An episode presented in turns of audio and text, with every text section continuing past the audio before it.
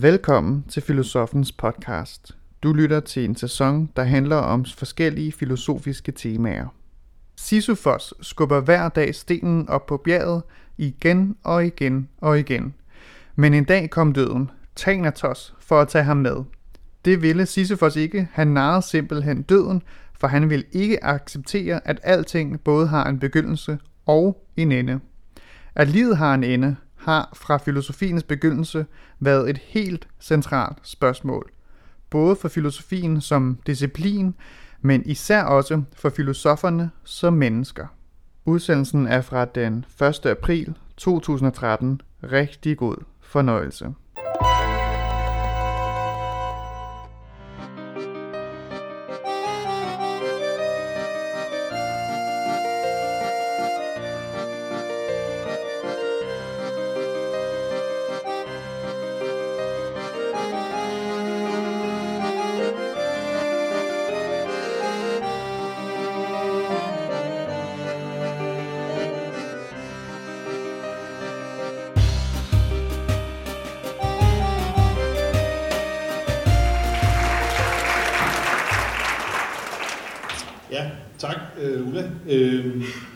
Hedder som sagt Anders, og jeg er filosof, og I kan jo nok sidde og spørge jer selv, hvorfor skal vi høre på en filosof, og hvad er det for noget? Øh, er det sådan en, der går i toga? Det er det så ikke. Men øh, ja, hvad er en filosof egentlig for noget? Det, det er sådan set øh, jo egentlig bare et menneske, ligesom alle andre, øh, som stiller sig spørgsmålet om, øh, som vi andre også, eller alle andre gør, hvorfor er jeg her, hvad skal der ske bagefter med mig, og hvad skal jeg bruge tiden på indimellem, mens jeg, mens jeg venter på at dø. Øhm, og øh, det vil jeg så tale lidt om i aften, hvad man har gjort sig af tanker omkring det at leve, omkring det at dø, fordi øh, det er jo også sådan, at noget af det, man opdager, når man kigger sådan lidt øh, efter idéernes historie, det er, at man sjældent kan nå at tænke noget nyt. Øh, eller i hvert fald kun meget lidt i forhold til, hvad der allerede er tænkt. Så øh, en del af de ting, jeg vil sige omkring døden, de handler øh, ikke så meget om ting, jeg selv har tænkt, men måske oplevet, øh, men som andre også har tænkt. Og som øh, Ulla også lige sagde, så kan I spørge om noget bagefter, så hvis I har nogle spørgsmål undervejs, så skriver jeg dem der i øret. Noget af det, som filosofer også interesserer sig for, eller nogle af os i hvert fald, det er myter. Øh, altså fortællinger, som man har fortalt igen og igen og igen. Og man kunne øh, spørge sig selv lidt sådan, hvorfor egentlig interesserer sig for dem, men de ikke falske? Øh, jo, det er nok rigtigt nok, at øh, Odysseus aldrig har levet, og nogle mener heller ikke. Og, øh, ja, hvordan kunne Odysseus nå at sejle mellem to øer øh, så hurtigt, da det ikke er så langt fra hinanden? Og, øh, sådan nogle ting kunne man spørge sig selv om, men myterne har et eller andet øh, over sig, som er, øh, om ikke eviggyldigt, så i hvert fald nogle evige menneskelige spørgsmål. Nogle, der går igen og igen og igen og igen. Og det vil jeg også mene, at uden at jeg har været i alle kulturer, så vil jeg nok våge at påstå, at der er ikke nogen kultur, som ikke har et eller andet forhold til døden. Og øh, man kunne tage en del myter frem fra vores øh, kultur, der handler om døden. Ikke? Øh, der er jo alle mulige, øh, vi har altså alle mulige billeder, ikke? Øh, Sankt Peter, eller manden med len, der kommer og henter os, eller vi har udtryk som, at nogen sover ind, eller ånder ud, eller stiller træskoene, eller taget på de evige jagtmarker, sådan forskellige øh, billeder, vi har. Men en af de myter, som øh, jeg vil starte med her, det er myten om Sisyfos, øh, som er en, øh, noget, man fortæller i den græske mytologi, altså i den antikke mytologi. Og det, som, som de fleste kender, eller dem, der kender til Sisyfos i hvert fald kender, det er det her med, at Sisyfos han må rulle en sten op ad bjerget hver dag, og øh, så ruller den ned så må han gå hen, og så må han rulle den op igen, og så ruller den ned igen. Og det skal han så gøre øh, hele tiden, og øh, det virker sådan set umiddelbart absurd. Men det er ikke absurd. Det har faktisk øh, noget med noget at gøre, eller der er en grund til, at han skal gøre det, som øh, ikke altid bliver fortalt med i myten. og grunden til, at han skal gøre det, det er, at øh, Sisyfos, han vil ikke dø. Øh, så øh, på et tidspunkt, da han skal dø, så sender øh, den øverste af guderne, Zeus, han sender øh, ikke manden med len, men en, der hedder Thanatos. Thanatos, det kender man også fra Freud, taler om Thanatos, eller ikke Freud, men, men psykoanalytikerne taler om Thanatos som dødsdrift. Øh, men Thanatos, han kommer som døden for at hente Sisyfos. Og det Sisyfos vil ikke dø, så han sætter en fælde op for Thanatos, og øh, øh Thanatos falder i den, og øh, Sisyfos binder ham og gemmer ham og sådan noget. Øhm, så det er det første trick, Sisyfos forsøger for ikke at dø. Det er at narre døden. Øhm, men det går jo hverken værre eller bedre, end at han alligevel skal hentes ned på et tidspunkt. Og så laver han øh, egentlig en, et andet trick. Han laver det trick, at han beder sin søde kone om ikke at brænde ham, som der ellers er tradition for, men øh, øh, bare ligesom at lade ham være på en eller anden måde. Øh, og hans kone med råbe følger det her, og, og Sisyfos kommer så ned øh, i den græske mytologi, der er det ikke helvede, men det er Hades.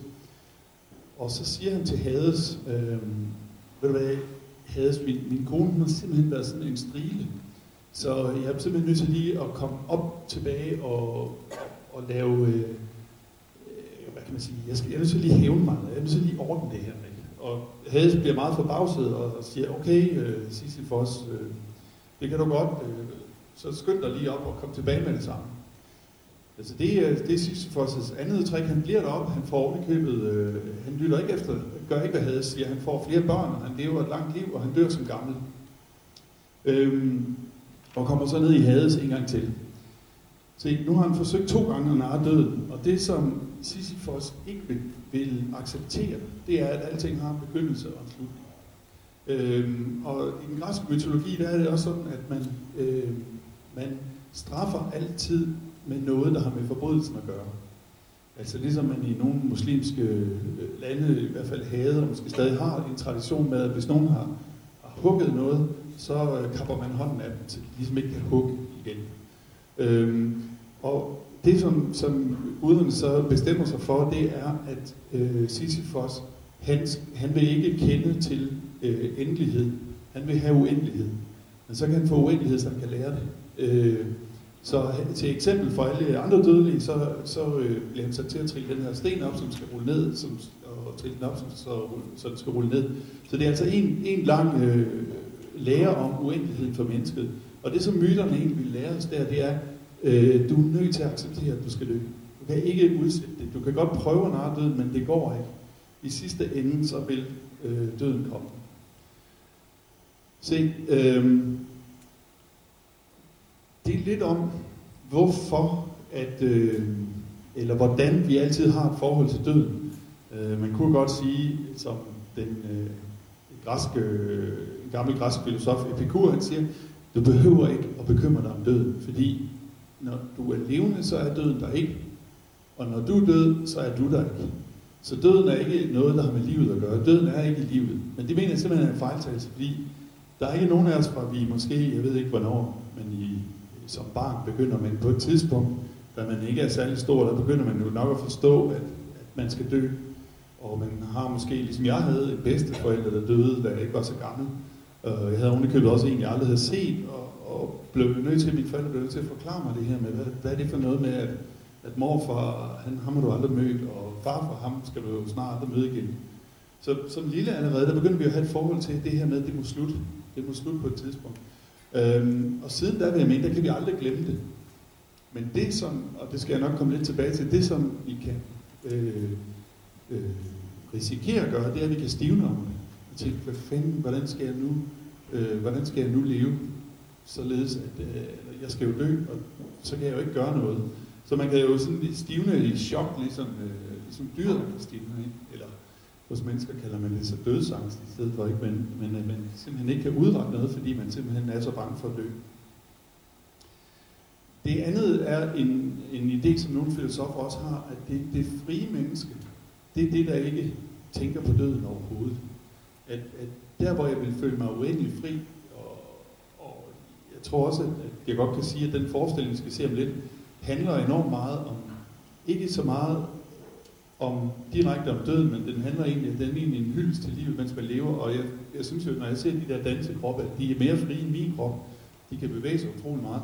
Øh, men at, at øh, det, man kan sige, at på en måde så er de i deres liv længere fra døden, end min er. Øh, og at, at den, hvad kan man sige, det jeg tror, der er løgnen i det, det er, at man skulle kunne blive rigtig fri i forstanden og glemme døden. Men det, der er rigtigt ved det, synes jeg, det er, at, at ordentlig filosofi eller ordentlig visdom, tanker om livet, øh, må handle om livet og må ikke tage udgangspunkt i døden. Men nok, med, selvfølgelig kommer man til at stille spørgsmål, Nå, når jeg skal dø, hvordan skal jeg så leve, indtil jeg dør? Så på en måde så har jeg jo egentlig sagt tre ting nu. Jeg har sagt, at I er næsten alle sammen bange for døden, på en eller anden måde. Øhm, jeg har sagt to ting i hvert fald. Vi er bange for døden, og døden er en begivenhed i livet. Den er ikke noget, der unddrager os i livet. Men nu er jeg sådan et, et, øh, et væsen, og jeg tror ikke, jeg er det eneste, der faktisk er rigtig glad for begravelser.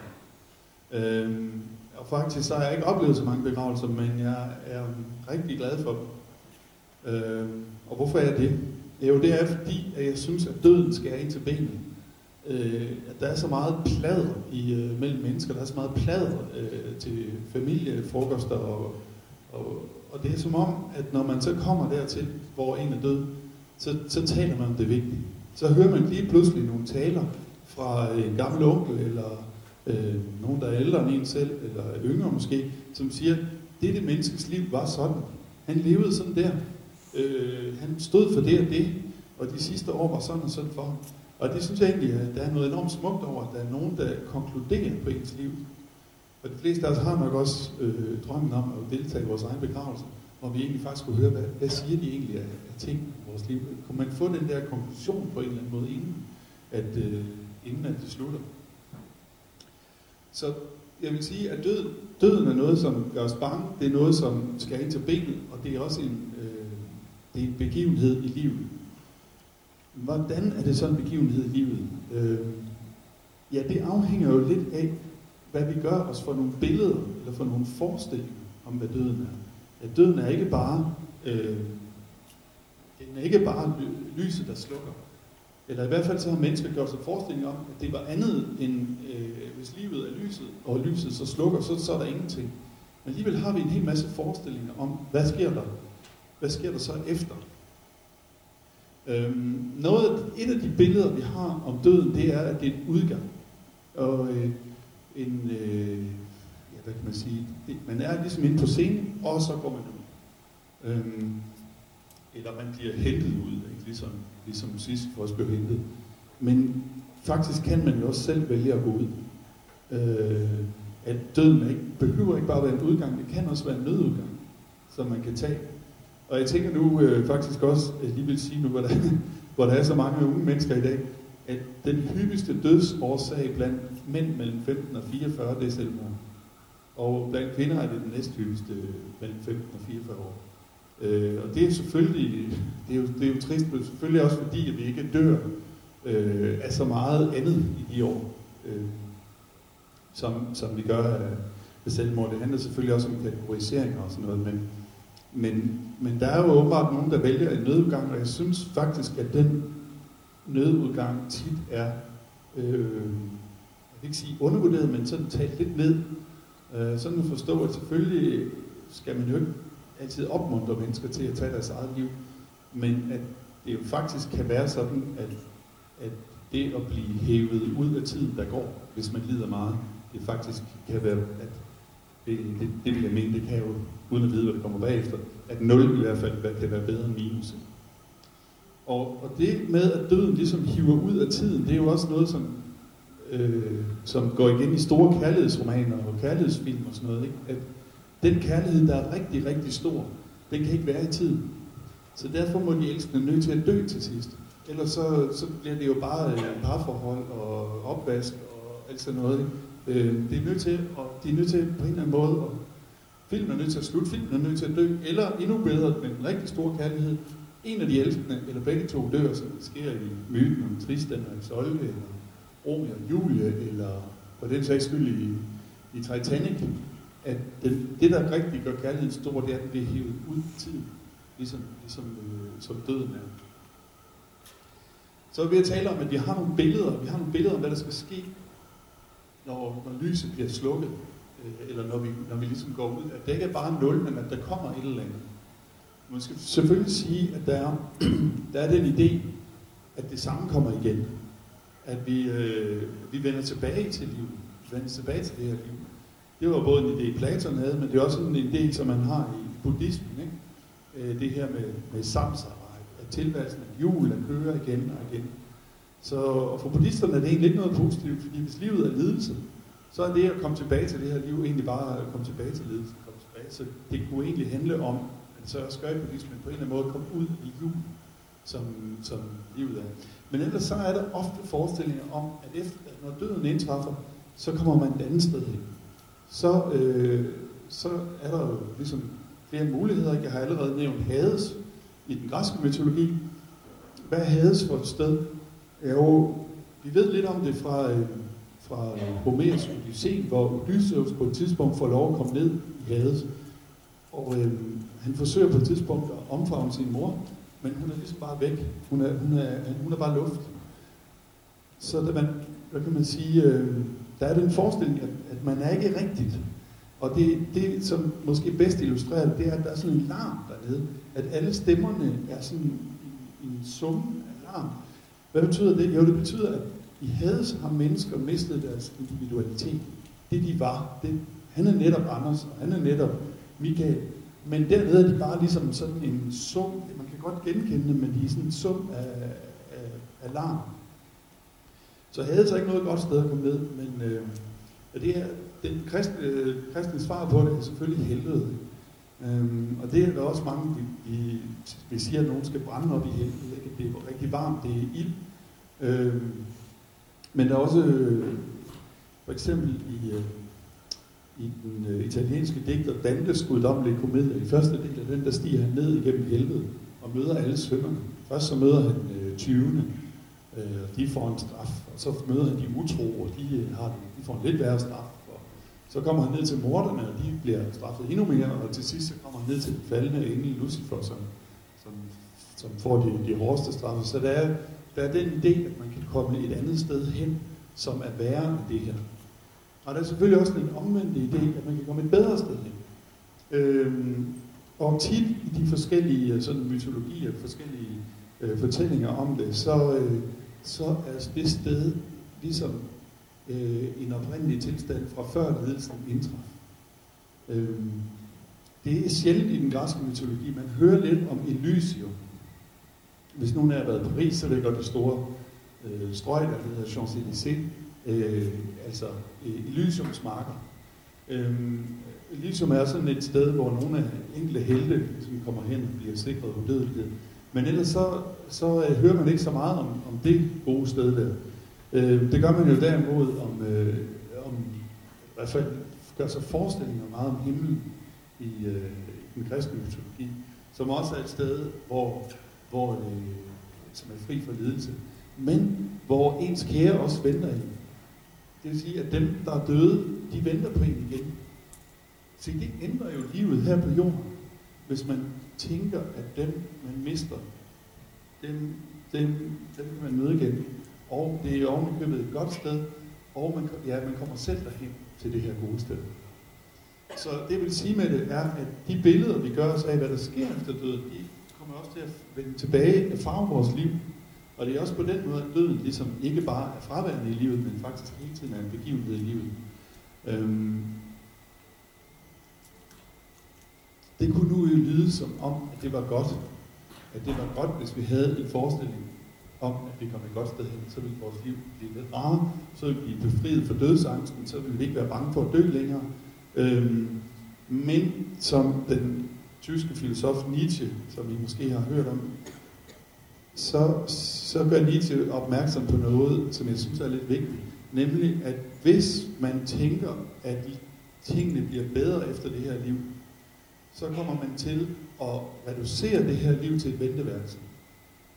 Altså, så sidder man egentlig og tænker, ja, det her, det er jo ikke så... Det, det perfekte kommer senere. Det, det, det, det her, det er noget råd, men det gode kommer senere. Øh, så, så lige så vel som hvis man nu går og venter på den eneste ene, ikke, så, så kunne øh, man kan se den ene pige efter den anden. Ikke? Jamen, hun er ikke den eneste. Hun er ikke den perfekte. Jeg kan se hende. Hun er heller ikke. Jeg kan se hende. Hun kommer en dag, og måske kommer hun i himlen. Ikke? Øh, det er også det, som ligesom er i Dantes guddommelige komedie, som jeg nævnte før. Men som Nietzsche så vil gøre opmærksom på, det er, øh, hold nu af det her liv, fordi hvis du giver dig til at tænke på, at det bliver bedre bagefter, så kommer du til at forråde det her liv lidt andet. Og det er blot for at sige, at det ikke er nødvendigvis sådan, at forestillinger om, at tingene bliver bedre, gør tingene bedre nu. Øhm, noget man kunne spørge sig om, det er, hvornår indtræffer døden? Øh, og den umiddelbare betragtning vil jo nok være, at døden er noget fysiologisk, og den indtræffer, når, øh, når hjertet holder op med at slå. Men omvendt så ved man jo godt nogle gange, at det går den vej. At hvis jeg betragter det sådan læmeligt fysisk, så går det den vej.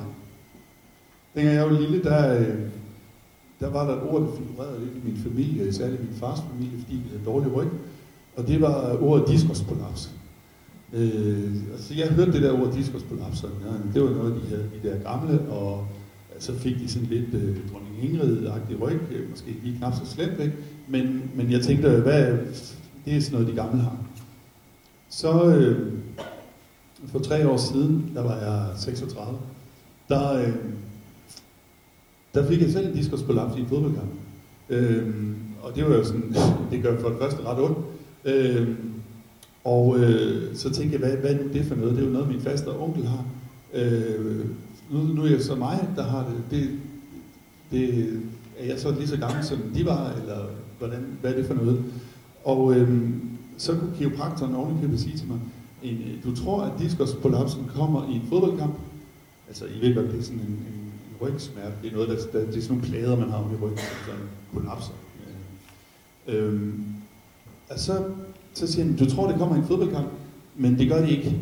Øh, en en øh, diskusprolaps er under opbygning i lang, lang tid. Det vil sige, at det der billede med min onkel og, og, og min faster, der havde sådan en dårlig ryg, det startede længe før jeg var 36.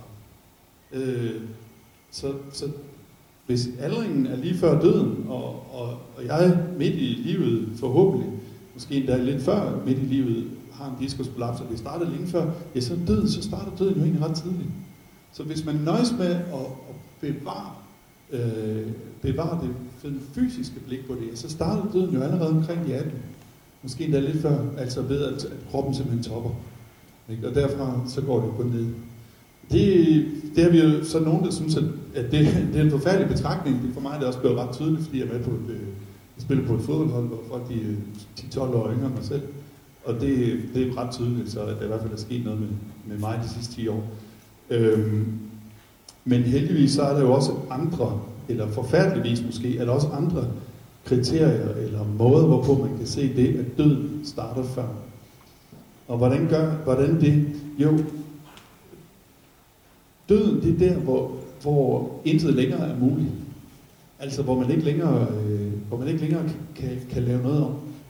Det var så det, det var så sådan, det blev. Hvor resten af livet, øh, eller hele den første del af livet, der har jeg jo forestilling om, at noget kan ske, at, og jeg jo selv kan forme noget, at der vil ske noget, som jeg ikke har styr over, noget jeg har styr over, men at det ligesom går en bestemt, øh, eller at, at der bliver ved med at være, være mulighed. Så det at blive ældre er også, at der er flere muligheder, der lukker sig at øh, nå, okay, det var så filosof, du blev. Det var ikke, øh, jeg kan ikke længere nå at blive banjomusiker. Jeg kan ikke længere nå at øh, øh, blive IT-programmør. Jeg kan måske godt omskole mig, sådan at det går, går nogenlunde. Men løbet er kørt i forhold til så mange ting. Øh, I hvert fald til at blive rigtig god til det. Øh, og, og det, det er jo, hvad kan man sige, også en form for aldring eller på vej mod døden. Det er, at muligheden lukker sig. Nu tror jeg jo nok, at mennesker har mange flere muligheder, end de egentlig selv tror. At der er meget mere, kroppen og hjernen er i stand til meget mere, end mennesker selv tror. Men, men øh, livet er på stadigvæk vil være at benægte, at der er, øh, ikke er tab af muligheder. Og en af de måder, som jeg i hvert fald øh, øh, opdagede på, det er også en dag, jeg kom til at tænke over det her med, at jeg næsten bliver anbefalet at læse en bog en gang om dagen. Og næsten hver dag, der er et menneske, der siger til mig, du skulle, du skulle prøve at læse den her bog. Og nogle dage er det måske tre bøger, og så går der en uge, så er der ikke nogen af. Men øh, hvis jeg giver mig til at regne på det, at nu læser jeg meget langsomt, men så kan jeg nok ikke nå at læse mere end 500 bøger de næste 40 år. Det vil sige, der er jo skrevet helt sindssygt mange bøger, som jeg gerne vil læse, men jeg kan ikke nå det. Så jeg er nødt til at være enormt selektiv med, hvad, hvad, hvad for nogle bøger vil jeg ud. Fordi øh, på den ene side, så skal jeg lade mig lede af, hvad jeg lige er interesseret i, og hvad, hvad andre folk taler godt om. Men jeg kan ikke bare følge, hvad de siger, fordi så render jeg vild. Eller så, så, så når jeg ikke det, der måske er vigtigst. Det er selvfølgelig også en klaustrofobisk tanke at begynde at tænke sådan, ikke? Siger, hvad, hvad, som en af mine venner siger, hvad går du og spilder din endelige livstid på? Eller din uerstattelige livstid på? Øh, hvis man begynder at tænke sådan, så er det klart, at så bliver livet også lidt surt, men omvendt må man jo også tænke over det.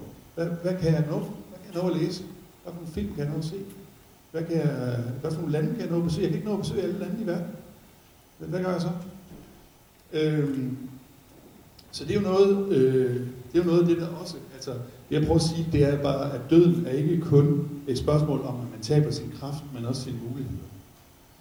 Øhm, og for mig, det med kraften, tror jeg egentlig også blev tydeligt en gang, hvor, øh, hvor øh, den dag, hvor under en flytning, hvor det var mig og ikke min far, der tog den tunge flyttekasse, så tænkte jeg, shit, hvad nu det? Altså, i sådan noget freudiansk ødipalt noget, så man siger, way, nu er du stærkere end far. Men det er også ret skræmmende at være stærkere end at være stærkere end sin far. Øh, det der så er også byttet op på noget. Ikke? Far den stærke, det er ham, der ved, hvor vi skal hen i livet. Lige pludselig kan heller ikke længere have verden forandret sig så meget, så det er også svært for mig at guide. Hvor skal jeg, hvad skal jeg gøre for? Ja, det ved jeg sgu ikke. Men, så, øhm, så det er også en, en del af det. Så kunne man spørge, hvad er det her med at være bange for døden, hvad er det egentlig, man frygter? Frygter man det, der kommer bagefter, ja, det, det er jo så nogle af de her billeder. Øhm, og der er det måske også lige værd at indskyde, øhm, som I måske kender også, at der er jo en forskel på øh, protestantisme og katolicisme. Øh, noget af det, som Luther gjorde op med, det var den her idé om, at man i den katolske kirke faktisk kunne betale sig til, at det gik bedre. Jeg var sådan set en genistreg, kirken havde lavet, ikke? Den sagde, øh, du har syndet, men hvis du kommer og giver os penge, så kan vi hjælpe dig til øh, at få afladet, som det hedder, få tilgivelse, og så kan du lettere glide igennem systemet. Jamen, han havde ordentligt købet indført det, at man kunne betale sig, øh, hvis ens far og mor var igennem skærsilden, som det hed, det man skal igennem for at komme op til himlen, så kunne man ordentligt betale den katolske kirke, så det gik lidt lettere for dem. Så der var noget smørmiddel der. Ikke? Og, og det, øh, det var noget af det, som Luther gør op med at sige, det mennesket er det, man kalder prædestineret. Altså det er bestemt på forhånd, inden jeg bliver født, om jeg bliver frelst eller ej. Jeg kan ikke gøre andet end at tro. Øhm, og senere en gang efter Luther, der fik man jo så den idé, at man måtte kunne frembringe tegn i den her verden på, hvad Gud havde bestemt sig for. Øh, kan jeg ikke på en eller anden måde viske i sandet og se, hvad, hvad, hvad, hvad er tegnet Gud? Hvad, hvad, hvad skal jeg? Og øh, der, der opstår jo så den idé, at man at hvis man er en god handelsmand, hvis man er meget driftig og succesfuld her på jorden, så er det nok fordi Gud har bestemt sig øh, for, at man skal være frelst. Og det er så nogen, der mener, at det er en væsentlig motor i kapitalismens udvikling, at mennesket igennem sit arbejde prøver at frembringe et tegn på, om det skal frelses eller ej. Øhm, men det var egentlig bare for at sige, at, at, øh, at spørgsmålet om, hvad skal jeg frygte? Skal jeg frygte helvede? Skal jeg frygte, øh, der sker ingenting? Det er frygten for bagefter, ikke? men jeg kan jo også frygte øh, turen op til. til. Altså frygte, at jeg bliver syg, at det går langsommere og langsommere, eller øh, at jeg ser mig selv degenerere. Øhm, og jeg kan frygte selve dødsprocessen. Der er jo nok... Øh, nogen vil gerne nå at sige farvel, ikke? og andre af os drømmer måske mere om uheldet, eller hjertestoppet, eller øh, måske allermest at, at sove ind lægge sig til at sove om aftenen og sove, og så ånde ud. Og så ånde ud ved at sove ind, og så, så var det ligesom bare det. Øhm, og det, det kan man selvfølgelig, det, hvad, hvor, hvad, hvad vil jeg med det? Jeg vil sige det, at jeg tror, at i den tid, hvor videnskaben ikke var så fremskrevet, der var forholdet til døden også en anden. Altså dengang min far forlod, så sagde vi, så sagde man, man havde godt set, det gik den vej ikke, men man sagde, Nå, hvad døde, hvad døde han af? Han døde af alderdom. Det var det, man fortalte mig, og de, de, jeg ved ikke, om de andre troede, han døde af alderdom. Det, det, det, det sagde min far og mor i hvert fald, at de troede. Det sagde det har jeg selv spurgt. Det sagde at han døde af alderdom. Men jo mere øh, videnskaben skrider frem, jo mere ved vi jo, at vi ikke dør af alderdom, men dør af en bestemt sygdom. Og jo mere ved vi det også før det sker.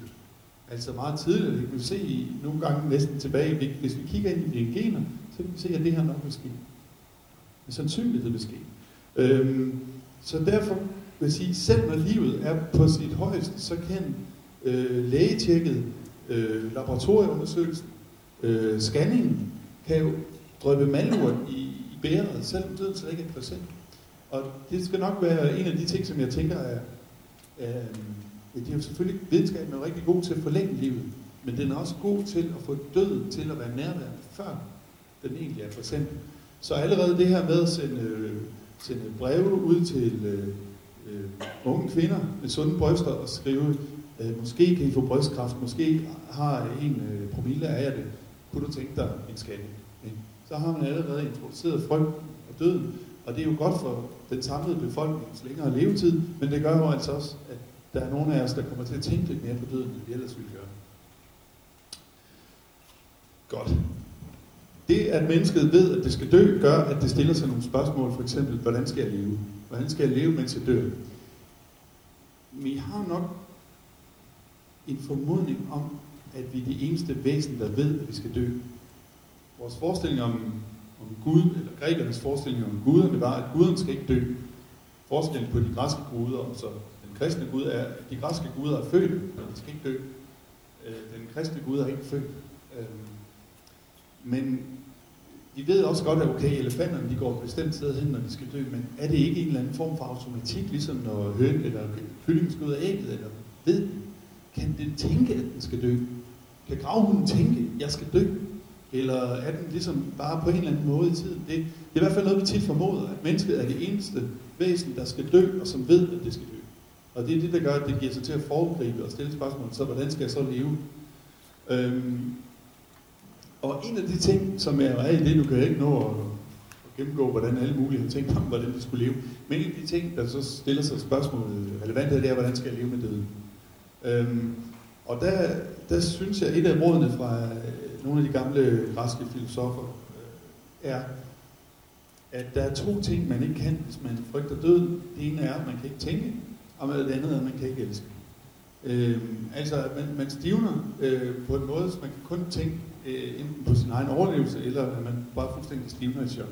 Så det, det handler om, det er øh, at leve med døden, med bevidstheden om døden på en måde, så man, øh, så man stadig kan tænke og elske.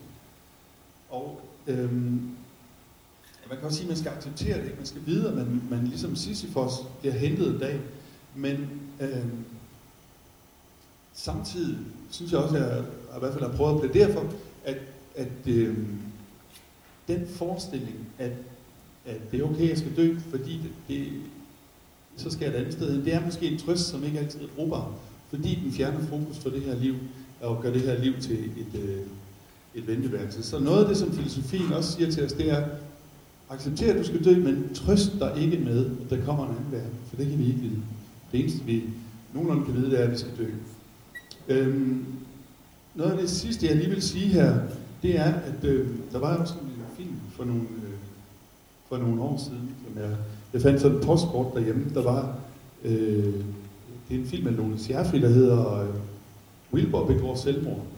Og så står der her på kortet, øh, man kunne selvfølgelig også bare springe ud i livet. Han står sådan op på, øh, en, en, han er ved at springe ud fra sådan en skyskraber, og så står der, man kunne selvfølgelig også bare springe ud i livet.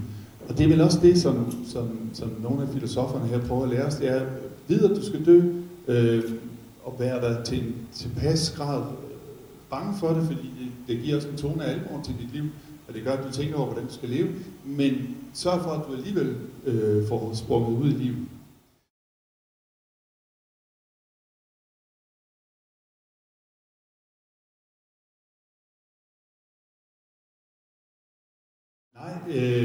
Jeg jo nok sige, at jeg ikke er. Jeg er meget optaget af, hvad for nogle ting, man, der gælder for alle mennesker. Det er derfor, jeg hænger fast i de der myter. Men jeg, men jeg er det ikke. Men jeg vil så nok sige, at dem, man kalder ateister, altså dem, som tænker, at der er ingen Gud, det er jo også en tro. Altså, det er også en tro at tro, at der ikke er Gud. Det, det, det tror jeg ikke, videnskaben kan bevise. Men nej, det, det, sådan opfatter jeg mig ikke. Men jeg vil sige, at jeg bliver mere og mere optaget af det, jo, jo ældre jeg bliver, og, og af, hvad, af uendelighed og sådan noget. Ja. Er du? Nej. Men vi er selvfølgelig mange, der er kulturkristne. Altså, at vi lever i en kristen kultur med sådan nogle forestillinger om, hvad, hvad et menneske er og sådan noget. Og menneskerettighederne er også Øh, muret op over. Der er en forestilling om, at øh, hver menneskes liv er ukrænkeligt og sådan noget. Øh, det var det, jeg mente med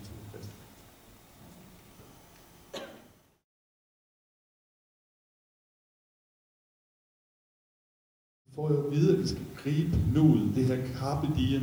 Nogle af jer har måske set øh, Døde Poeters Klub, ikke? Hvor, øh, hvor deres øh, dejlige litteraturlærer fortæller dem, at øh, de skal sgu ikke bare rende og, og, og lære åndssvage ting, de skal gribe livet, de skal kaste sig ud i digtning og litteratur og sådan noget. Men jeg synes fandme, det er svært. Hvordan er det, jeg tirsdag eftermiddag kl. 15.03 griber nu ud? Øhm, øh, og hvis jeg nu, jeg skal nok prøve at komme tilbage til et svar, ikke også? Men, men øh, øh jeg vil nok sige, at, at det og, og, øh, at det er et enormt pres at få på sig, at jeg skal leve optimalt, at jeg skal, at jeg skal, jeg skal gribe, øh, gribe nu hele tiden, for jeg kan ikke lade være med at leve i fremtiden. Altså i håbet og i, i øh, frygt, det er at leve i fremtiden. Ikke? Det går nok skidt, det går nok godt eller i øh, fortrydelsen, eller i nostalgien. Det var bedre, eller øh, det var, hvorfor fik jeg ikke gjort det her? Jeg tror, at mennesker lever så meget i tiden, at det kan ikke lade være med at leve i nutiden, eller i fortiden og fremtiden. Så derfor er det her pres med, øh, grib nu nuet, det synes jeg kan være enormt stor pres, som faktisk er stressfrit nu. Øhm, så måske kunne en af tingene være, øh, slap af, det skal, der, der kommer til at ske ting, som, som er gode alligevel. Øhm, og øh, ja, hvordan skal jeg sige det? Øh, jeg tror, at det er vigtigt, at man besinder sig lidt på, at man ikke er så meget herre i sit liv, som vi får at vide af vores kultur. At man ikke er sin egen lykkes med, at man ikke faktisk, at der kommer til at ske ting, som er, man slet ikke kan kontrollere. Ikke? Øh, hvem man kommer til at møde i sit liv, ikke? det ved man jo sgu ikke. Man kan godt øh, man kan godt købe en rejse til Australien, men hvem man kommer til at møde, det ved man jo ikke. Øhm, og der er så mange ting, så jeg tror nu nok, at et af rådene kunne være, slappe lidt af, der kommer til at ske noget godt. Selv så har jeg det, jeg kalder en kontrakt med jorden, øh, som er, øh, det egentlig kommer lidt fra det her Nietzsche, at hvis du venter på himlen, så forråder du jorden. Hvis du venter på det, der kommer bagefter, så forråder du det, der er lige nu foran dig. Og min kontrakt med jorden, den går ud på, eller med, med skæbne, hvad man skal sige, den går ud på, at, at øh, jeg, øh, jorden, nej, jeg lover, jorden lover at give mig noget okay. Den giver mig ikke det bedste, men det giver mig noget okay, og jeg lover at elske øh, Så jeg får ikke det bedste liv, men jeg får et liv, og det skal jeg så, øh, det skal jeg så, det lover så jorden at holde af. Altså, det kan vi godt kalde en form for halvreligiøsitet, ikke? men det, det er måske et princip, at øh, jorden vil ikke give mig verdens bedste kone, men jeg lover at elske Jorden vil ikke give mig verdens bedste arbejde, men det giver mig heller ikke det dårligste, så jeg skal nok øh, holde af det så godt jeg kan. Øhm, problemet er bare, at nogle gange så kommer jeg lidt langt væk fra den kontrakt, øh, og øh, kommer til at synes, at, at verden ikke er så skøn, som, som den egentlig burde være. Og så er jeg ved at komme væk fra min kontrakt. Så det, det er sådan min det er min lille leveregel.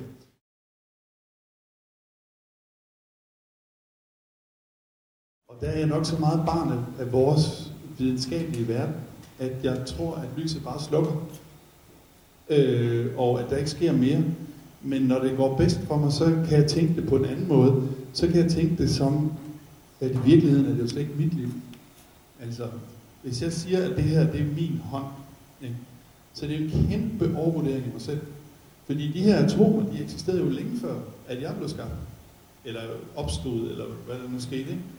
Så øh, de satte sig sammen til min hånd, og øh, der sker så lidt celleudskiftning, og vi har nogle stamceller endnu og sådan noget. Øh, men i virkeligheden har jeg jo bare de her atomer til låns. Så vi kan godt have menneskerettigheder, der, der siger, at du må ikke øh, krænke den andens krop, og der er ikke nogen, der må slå mig og sådan noget. Men i virkeligheden er det jo bare øh, de atomer, der er samlet for en tid på 80 år, som jeg kalder Anders, som igen øh, kommer tilbage til verden. Eller som i, i kristendommen siger det jo fra, at jord er kommet til jord skal det blive. Så, så jeg tror, at lyset slukker, men jeg kan i min bedste stunder se det som, at, at nu går verden bare i en anden tilstand.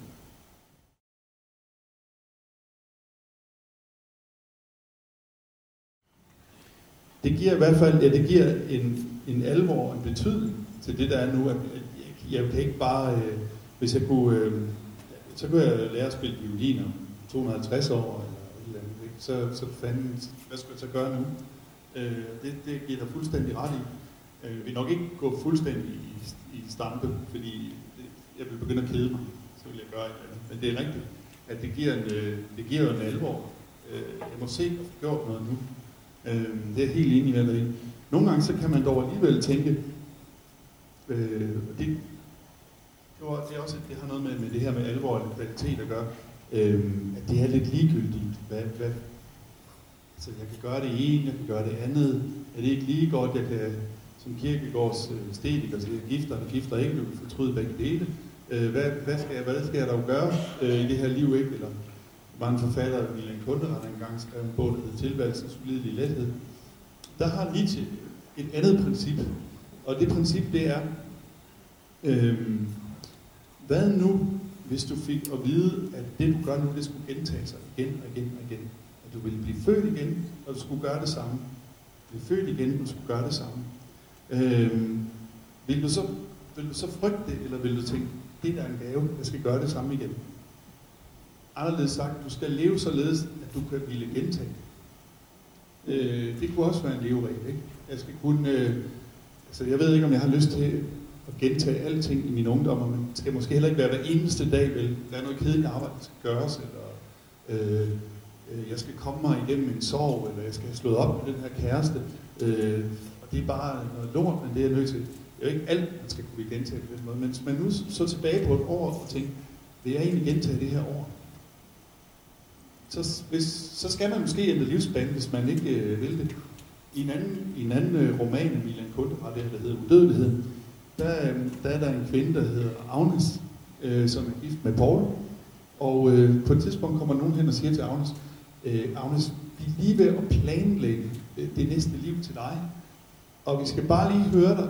Skal vi sætte dig sammen med Paul igen, eller skal vi sætte dig sammen med en øh, Og så tænker Agnes om i en uges tid, og så kommer hun tilbage og siger til de her folk, ah, kan I ikke sætte mig sammen med en anden?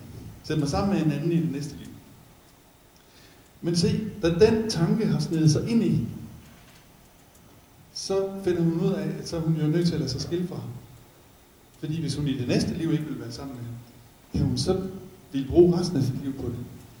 Øhm, I hvert fald kan den tanke gøre et eller andet. Spørgsmålet vil jeg gentage. Men jeg er helt enig i, at, at døden, og jeg prøver, døden er jo god.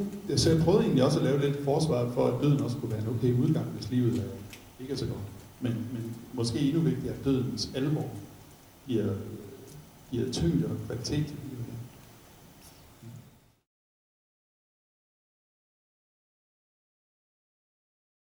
Det er jeg jo faktisk øh, så glad for, at du siger, fordi det var noget af det, jeg måske også ville have sagt lidt mere. Øhm, kunne I høre bagved, hvad der blev sagt? Ja, det blev sagt noget i retning af, at, at man, jeg har udlagt det lidt sådan, at det går bare nedad, men der bliver øh, herren hernede foran siger også, at man bliver jo også mere levende på en anden måde. Er det rigtigt gengivet? Og, øh, og det er jo rigtigt. For det første, det, at det er en meget snæver betragtning, altså fysisk, at kigge på det sådan som, at, at min krop stadigvæk kan noget, når jeg er 86, men det kunne ikke det samme, som da jeg var 30, så derfor er det gået en vis vej for den. Men samtidig, det er det ene, det er, at jeg bliver også bedre til at finde ud af, hvad kan jeg tåle? Hvilke øh, hysteriske kvinder skal jeg undgå? Hvilke kan, er gode for mig? Øh, hvad, min krop kan ikke længere tåle at ligge på en sovesal en hel nat sammen med 10 japanere i øh, Sydney. Nej, men det ved jeg. Jeg kender min krop bedre. Jeg kender mig selv bedre, så jeg, jeg kan også bedre opsøge de gode møder og undgå de dårlige. Og det andet er, som jeg synes også, du siger, at, at øh, vi også, passe på, at sige sådan en sammenhæng med så mange unge mennesker, men øh, nogle gange kan man jo føre mere interessante samtaler med folk, der som livet har, har, har, har slidt lidt mere på.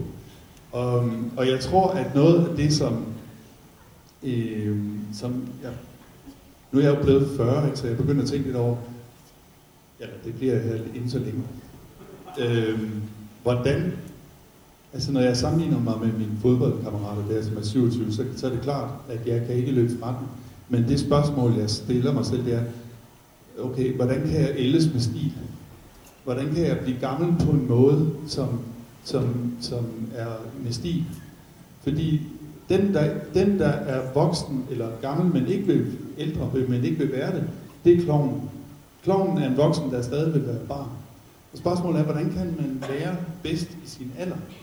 Og det, som jeg, jeg synes er måske næsten er smukt sagt, det er, at den franske forfatter Victor Hugo, som har skrevet De Miserable og sådan noget, han siger et sted, at den unge mand har, har flammen, men den gamle mand har gløden. Og, og det synes jeg egentlig er, at, at, at det, der, hvis man skulle sige, hvordan bliver man mere livlig? Man bliver mere glød. Det kan godt være, at man bliver mindre flamme, men man bliver mere glød. Det er så bare det, der stiller sig som spørgsmål her for mig midt i livet, der, hvordan kan jeg ældes på en måde, så jeg får glød? Mm. Ja. Godt. Er det, det Ulla, vi har jo simpelthen lovet, at I skulle være ude herfra kl. 7. Er det ikke rigtigt? Ja. Så hvis I venligst vil få røven på glæde, og så... Øh,